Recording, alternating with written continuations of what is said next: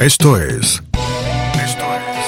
Esto es. La inquietud con Garrett Edwards. El lugar donde hay más preguntas que certezas.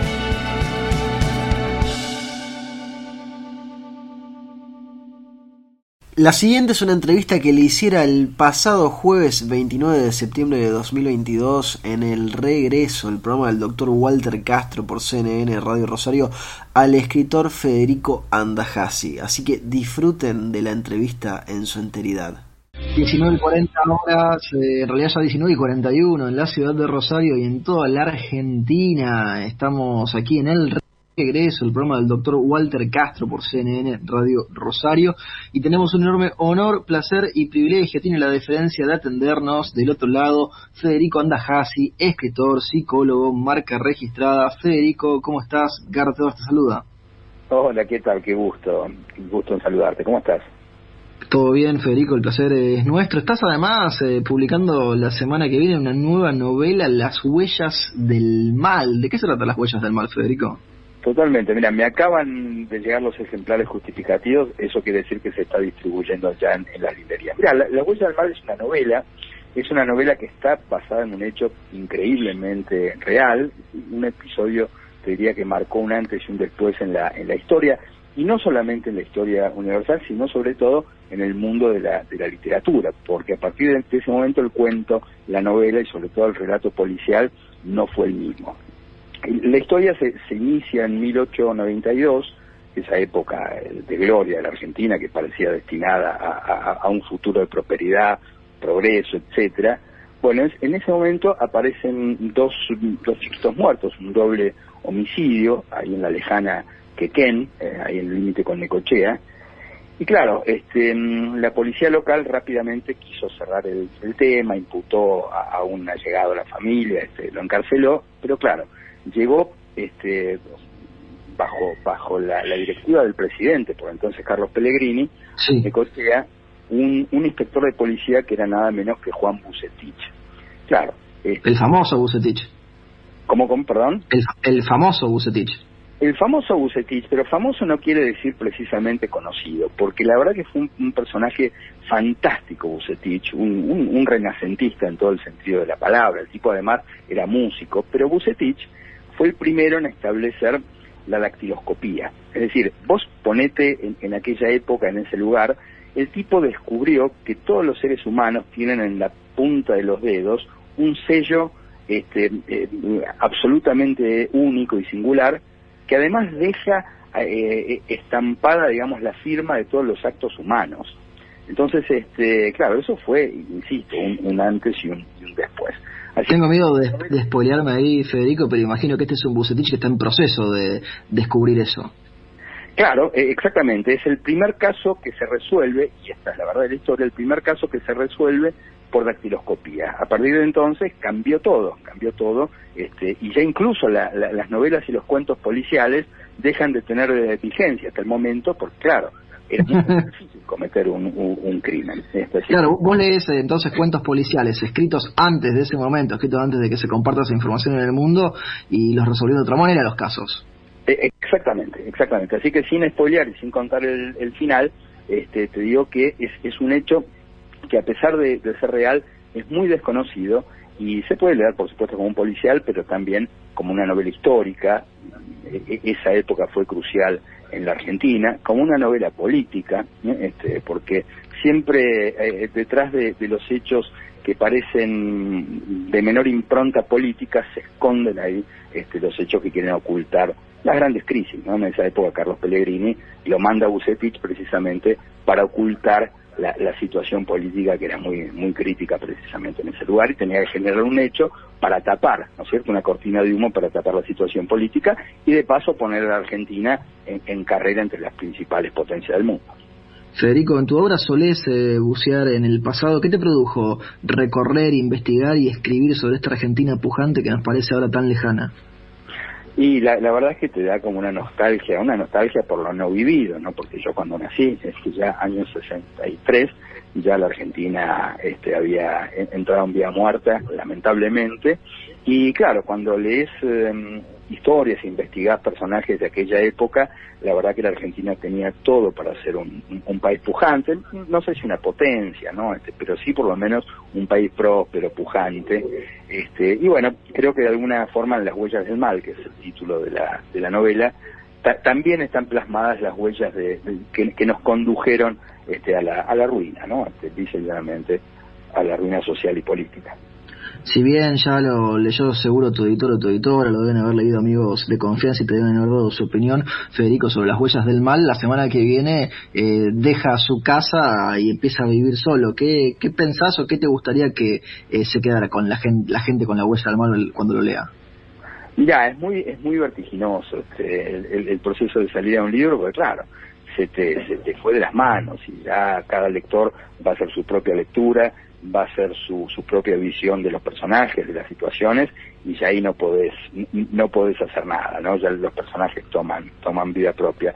Sí, déjame decirte que para mí es un, es un privilegio, un honor estar hablando con, con vos, que tenés ahí esa audiencia Rosario, porque para mí Rosario siempre constituyó el primer punto de presentación del libro. O sea, en general, el primer punto al que viajo a presentar un libro es a, Rosario, este, y después de ahí, bueno, este, con suerte vienen las producciones. Y... ¿Es un público duro el rosarino, Federico? Porque, por ejemplo, los de Lutier siempre estrenaban también sus obras acá. Bueno, que, que Rosario junto con Córdoba son, son los dos polos culturales más fuertes de la, de la Argentina, sí, absolutamente sí. Aparte hay una tradición de, de, librerías ahí en, Rosario muy muy fuerte. Yo este, tengo una, una, muy estrecha relación también con, con libreros de, Rosario, así que, insisto, eh, para mí es un, verdadero privilegio porque en general, eh, eh, insisto, el primer punto Rosario y después cuando salen las traducciones. Este, bueno, mira, precisamente yo lo descubrí a Bucetich, ¿sabes dónde? En Croacia me, tocó presentar eh, mis libros en, Croacia, eh, tenía que viajar a tres ciudades, a, Zagreb, que es la capital, a Karlovac, un, pueblo de montaña, y a, Pula, que es una ciudad espléndida, fantástica. Ahí está el estadio romano más antiguo y mejor conservado. Y paseando por Croacia me encuentro con, un busto, con un tipo ahí de, de bigote parecido al niño, y este, y, veo ahí Iván... Imagino que te sacaste una foto entonces ahí, Federico, primero. Claro, claro. Este, pero veo que decía Iván Bucetic. Digo, ¿quién es este Iván Bucetic? Ahí asocio la grafía, Iván que es Juan y Bucetic que es Bucetich. Digo, pero Juan Bucetich, ¿cómo? Es mío. Entonces le, digo al editor, este, ¿cómo puede ser si este, Juan Bucetich este, es nuestra? Me dice, no, no. Los croatas tenemos dos grandes méritos y dos invenciones que son la corbata, que corbata quiere decir croata precisamente, y la dactiloscopía. Digo, no, no, perdón, pero la dactiloscopía es un invento argentino, es nuestro. Bueno, ahí eh, eh, eh, en un tironeo llegamos a, una, un acuerdo salomónico y, no, y nos repartimos a, a pero en aquel viaje yo le prometí que iba a escribir una novela sobre Juan Bucetich y ahora cumplí. así que ahí está la novela de Bucetich cumpliste ahí con eso, Federico. Ahora te voy a llevar un poco más al plano de lo político, pero como estabas hablando del mundo y, demás, yo pensaba, te han traducido montones de idiomas. Eh, ¿Cómo es tu relación con las traducciones como escritor? Eh, ¿Te metes? ¿Te gusta revisar la de los idiomas eh, que entendés? Mira, afortunadamente mis libros se han traducido a muchos idiomas. Este, mal que mal yo podría, qué sé yo, este, ver una traducción en inglés, más o menos al francés, en italiano este, a, lenguas latinas, pero ya cuando te traducen al chino, el, libro sale en japonés. Ahí ves la tapa, por lo menos, a ver si te gusta. Eh, eh, claro, sí, sí, sí, las, portadas este, en general son, son el, arte de tapa es, es, sorprendente, digo, como tienen otra visión, ¿no? De, de, qué es un libro y qué es una, una portada y siempre es muy enriquecedor. Así que este mm, eh, siempre es muy muy sorprendente, pero otra vez, ¿no? El vértigo ya saber que un lector que, que lee en tu misma lengua va a hacer una interpretación propia, vos decís qué, qué habrá traducido el tipo, ¿no? Que tradujo ese, ese libro cuyos caracteres en muchos casos ni, ni siquiera sabes qué son. Este, así que mm, este, en, general he recibido buenos comentarios de gente que habla los idiomas de las traducciones, ¿no? Pero bueno, este, ya, ya se escapa completamente de mi voluntad te sigo con lo político, pero no dejo de todo lo literario, Federico. Si la Argentina fuera un libro, ¿qué libro te parece que sería? No pauses, ni adelantes, o retrocedas. Quédate en La Inquietud con Garrett Edwards. Bueno, yo creo que sería una, una mezcla, ¿no? Una mezcla de, de, crimen sin castigo, este, ¿no? Una, una suerte de Dostoyevsky de un, de un, solo de un solo lado, el crimen pero falta el castigo.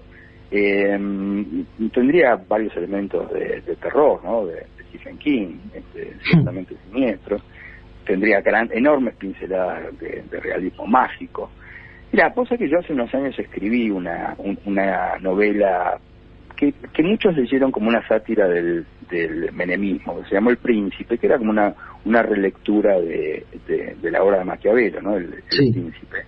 Y es curioso, ¿no? Porque a veces nos creemos muy originales, pero cuando salió la novela y la presenté, era la época, insisto, de Menem, la presenté en México y suponían que era una sátira de Salinas de Gortari. Cuando la presenté en Ecuador, pensaba que era Bucaram. Cuando la presenté en Perú, pensaban que hablaba de Fujimori. En Brasil, Color de Melo.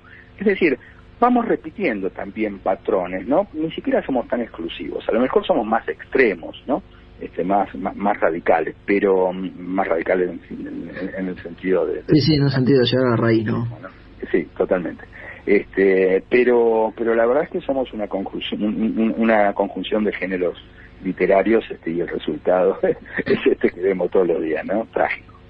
Y te doy vuelta a la pregunta, porque ya nos dijiste qué libro sería. Te pregunto, si la Argentina fuera un libro, ¿qué libro te gustaría que fuera? Ah, bueno, este, a ver, es que es que hay hay hay tantos libros, digamos, que uno anhelaría para para este país. Eh, no lo sé, es, es, es, difícil, es difícil pensarlo porque también es cierto que la mayor parte de los libros que pienso son historias fantásticas, pero con un, con un final bastante trágico, ¿no es cierto? a Federico Andajasi le gustan los finales trágicos, esa podría ser una respuesta. Eh, eh, sí, me gustan los finales trágicos en la literatura, no, no, no. no en la realidad. No en la realidad, sí, pero eh, sí, sí me gustaría que fuera como una suerte de, de, odisea, ¿no? Este, este país, este, insisto, con, con, con, héroes dignos de, de, de una, de, una, de una tragedia que se precie de tal, ¿no? hablando de finales eh, trágicos, hace muy poco eh, te preguntaron, Federico, cómo pensabas que iba a ser recordado, que será recordado el presidente de la Nación, Alberto Fernández, y, lo digo, es tu textual, como un pelotudo. Así va a ser recordado, ¿no, Alberto Fernández? Sí. Vos sabés que yo después estuve viendo el, video de eso, que se viralizó bastante, y, si, viste esa, esa entrevista, yo pensé bastante antes de, dar esa respuesta, pero pensé porque esa respuesta de recordarla como un pelotudo fue la, fue la, más leve que se me ocurrió realmente. Este, creo que lo mejor que le puede pasar al presidente es ser recordado de esa forma y no y, y, no de otras peores y no de otras peores. Pero pero de verdad sí pienso que, que es una persona que, mm, que no está en condiciones de gobernar este país. No no no no es, alguien que, que para recuperar un poco de, prestigio, lo menos que debería hacer es cruzar los Andes, recuperar las Malvinas y hacer eh, el, el, centro que cabecee Messi en, en, la final del Mundial. De verdad que es un tipo que está que está terminado, terminado. Y es muy trágico porque todavía falta, ¿eh? todavía falta mucho para, para las próximas elecciones. Y, este caos que estamos viendo cotidiano, este, en Rosario agravado por, por el humo encima, ¿no? Sí, el narcotráfico y demás. Y el narcotráfico y todo lo que, lo que conocemos. Eh, es, es, es, una anomia este, impactante. Por eso te digo, cuando yo doy esta opinión sobre el presidente, no es, no es una impresión personal y, subjetiva. Cuando vos ves cómo está el país, de verdad que no tenemos gobierno. No tenemos gobierno, ¿no? Este, a veces, mira, hoy me intercambiaba este, mensajes con Waldo Walsh, que está en, el sur, precisamente está ahí en, en, Bariloche, poniendo el cuerpo. Quiero destacar la, la, valentía de Waldo porque está precisamente en ese predio que está siendo tomado en este, en este momento. Y él me decía, bueno, este es el, el precio de la, de la falta de Estado.